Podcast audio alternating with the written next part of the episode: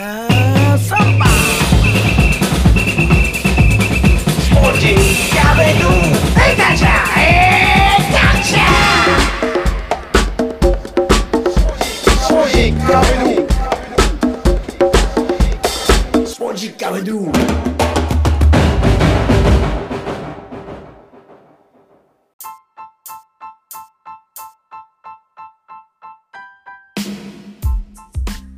カビドゥ第228回ナビゲーターの澤田達也です。この番組は日本と世界をつなぐ人物にフォーカスし、各大陸に上陸、サッカーに限らず世界と日本をつなぐ人物たちから貴重な情報を伺っています。さて、メキシコのユータさんとの会を複数に分けて配信してまいりましたが、今回で一区切りとなります。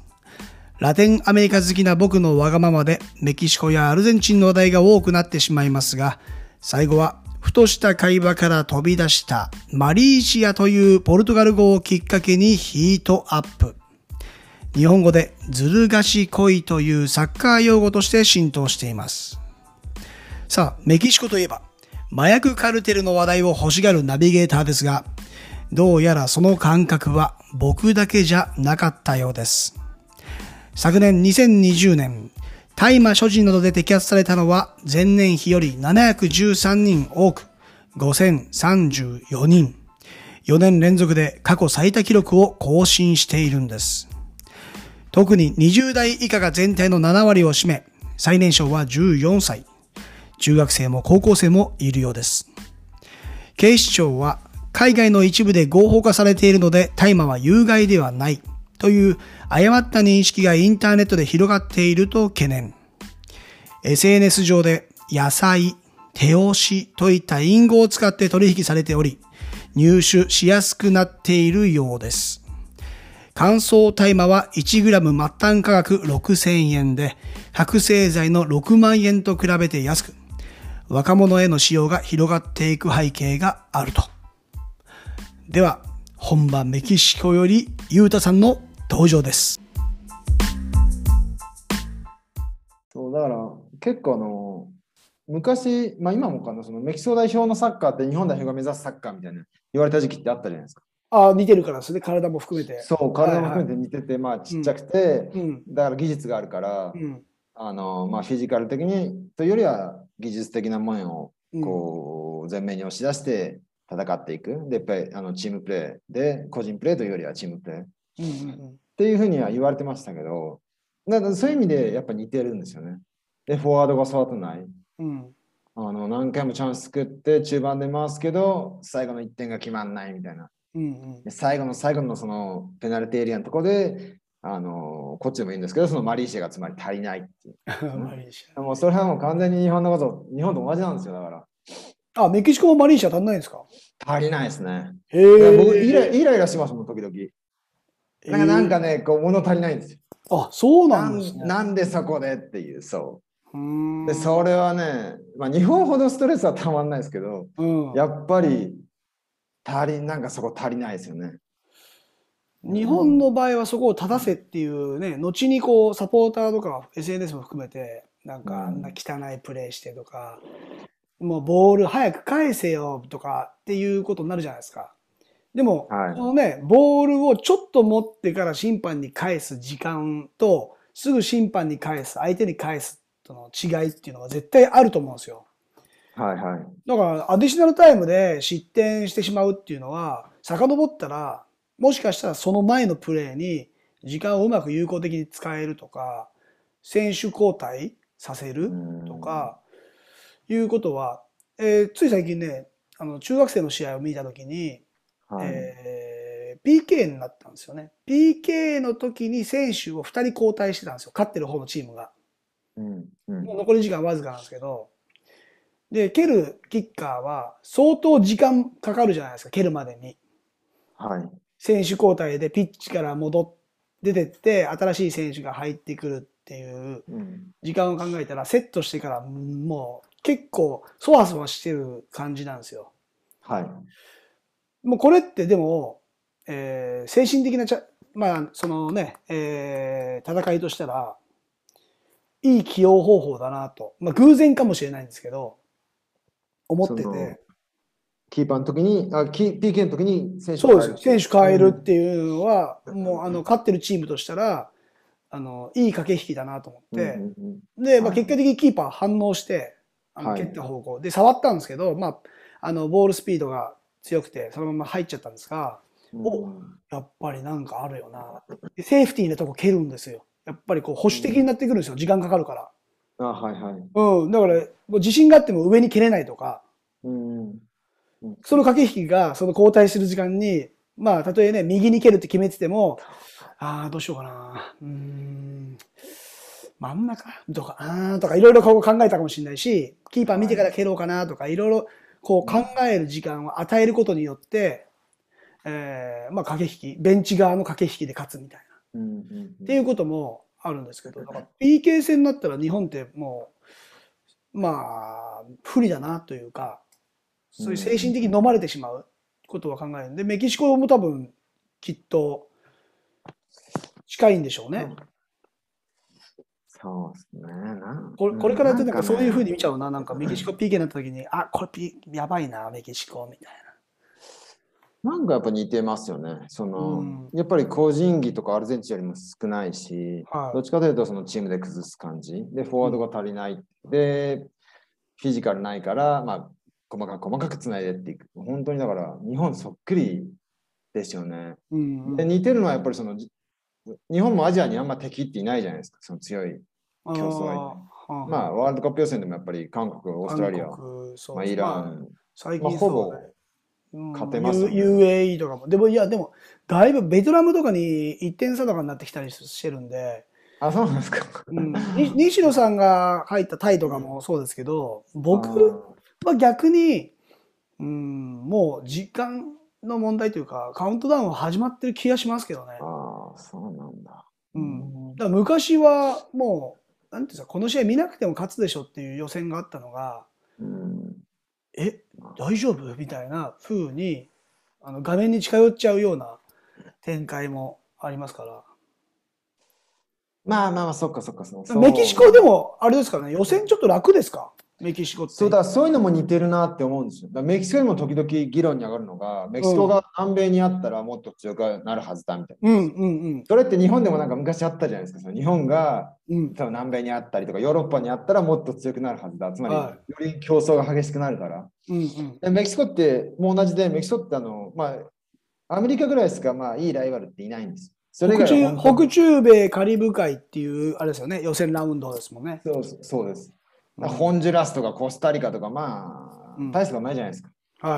で、ジャマイカとか、トリニダード・トバゴとかと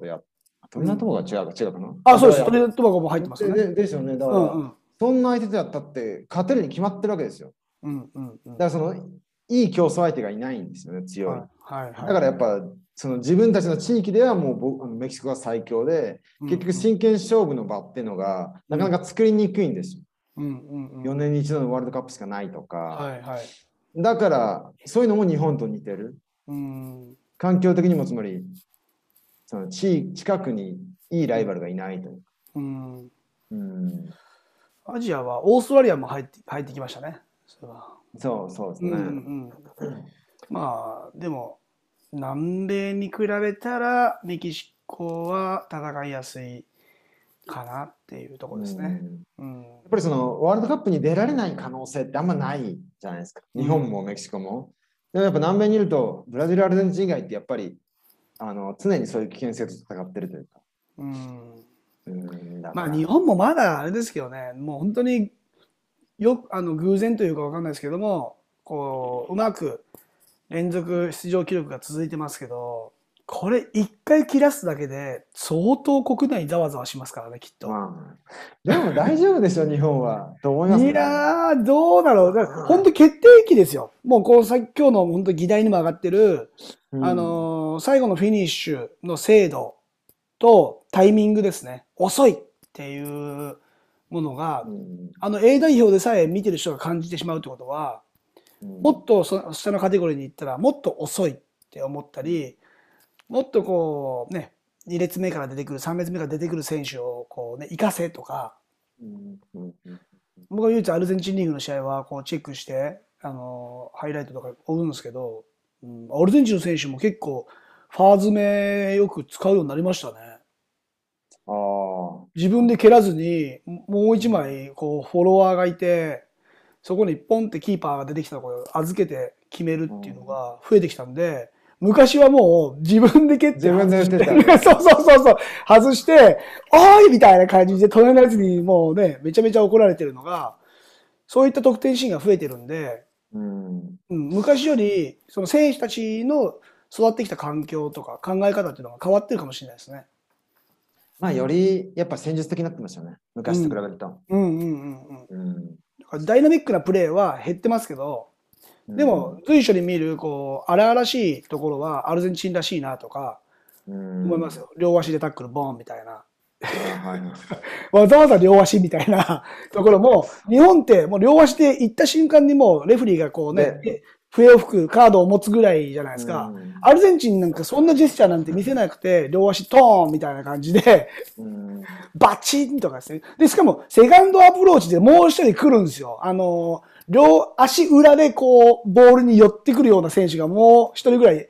れて、バチャガチャンみたいなところがあるんですけど、特殊なレガースしとかないともうこれ骨折しちゃいますよみたいなところももう日常、今も続いてるっていう。でも僕はそこで見ると、あ、すごい、アルゼンチンだな、ブラジルじゃ、まあ、ここまでなかなかいかないなとか。だから面白いんですよね。だからまあ子が育つし、なんか試合としても面白い。メキシコでもあんま見ないですもんね、あそこまで激しいのって。そんなサッカーじゃないですよね。どちらかというとシンプルな感じですよね、最後のフィニッシュの方は。メキシコが見ててやっぱ面白いのはその気持ちいいんですよね、こうつなぐから。でもやっぱりその個人でドリブルで2、3人抜いてみたいなやつっていないですよね。結構アルゼンチンリーグ見てた時、あ、こいつ将来ヨーロッパ行くなみたいなやつって結構ゴロゴロいたんですよ。こいつ面白いなっていう。メキシコサッカー見てもそういうやつあんまりいないんですよ。なんでかというとみんなボールつないで、だからみんなうまいんですけど、こう突出したその目立つやつってあんまりいないんですよね。でもアルゼンチンって2、3人抜いてみたいなやつ、なんか変なやつってなんかいたじゃないですか。個性あるやつって。そうですね。もう一回切り返すみたいな。もう一回切り返すみたいな。なんか最終的に取られちゃうんだけど、あ、こいつなんかこうやる気あるなというか、こういうことしたかったんだなとか、個人技でいける、なんかこれがもし抜けたらもう完全にチャンスだったからっていうのが、だからそこを直せば通じるわけじゃないですか。でも結局何もしないでパスだったら結局将来的な可能性ってなんだろう、見えてこないというか。でドリブルで2人抜ける選手だったら、じゃあで3人目で取られるんだったら3人目抜ければもうヨーロッパ行けるわけじゃないですか。でもだからね、課題ははっきりしてるわけで、じゃあ3人目抜けるようになろうっていう。でもパスだと、なんだろう、結局みんな同じになっちゃうというか。まあそうですね。駆け引きする場所はね。まあでも、まあ日本人でいうと、まあ前もね、久保選手の話出ましたけど、そこから駆け引きできる選手とできない選手って言ったら圧倒的にできない選手の方が多かったり、まあスピードとかフィジカル的な部分も含めて、まだまだあれですもんね、世界のが強いなって感じてしまうところも多いんで。でもメキシコのパスサッカーっていうのは、まあ、日本だとバルサのサッカーっていうのが、よく題材に上がるんですけど、メキシコの中でもそのバルサとか、ヨーロッパのサッカーを影響を受けてるような話も聞きます。ああいうサッカーをしろみたいな。なんかよくフットボリストとか見てると、メキシコってこう特殊なサッカーするみたいな。メキシコ独自の戦術がなんだろう、できてるみたいなことは聞きますけどね。なんか結構メキシコドイツ戦とかすごい戦術マニアの中では分析しがいのある試合だったらしいですね。メキシコ、ドイツ面白かったですもんね、試合。面白かったですね。ロシア大会ですよね。僕もすごいメキシコの試合、面白かったなと思って、まあ、ドイツがね、あんな状況になってしまったっていうのも含めて、うん、見応えが出た感じだったんですけど、いい試合やりましたね、あれね。ねえ、うん。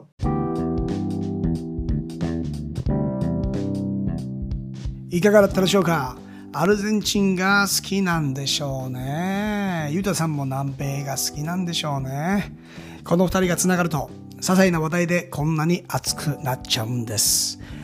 国際サッカー連盟 FIFA は4月7日最新のランキングを発表。日本代表は2月に発表された前回からワンランクダウンの28位となり、メキシコは11位でした。ただ日本は前回と同じくアジアで最も順位が高く、2番手は31位のイラン、韓国は39位、オーストラリアは41位、カタールは58位と続いています。全体の1位は変わらずベルギーで、2位はフランス、3位ブラジル、4位イングランド、5位ポルトガル、6位スペインまで変動はなく、イタリアが10位から7位へ3ランクアップ、8位はアルゼンチン、9位にウルグアイ、デンマークが10位に入ってきています。こんな FIFA ランクだけでもまた永遠とユータさんと話してしまいそうです。最後まで聞いてくださった皆さん、ありがとうございました。サブスクの登録、フォロー、タップして高評価、グッドレビューよろしくお願いします。番組のインスタグラム、裏話などをつぶやいているツイッター、カタカナで沢田達也、こちらへのツイートもお待ちしています。ここまでのお相手は沢田達也でした。Muchas gracias. Chao. Adiós.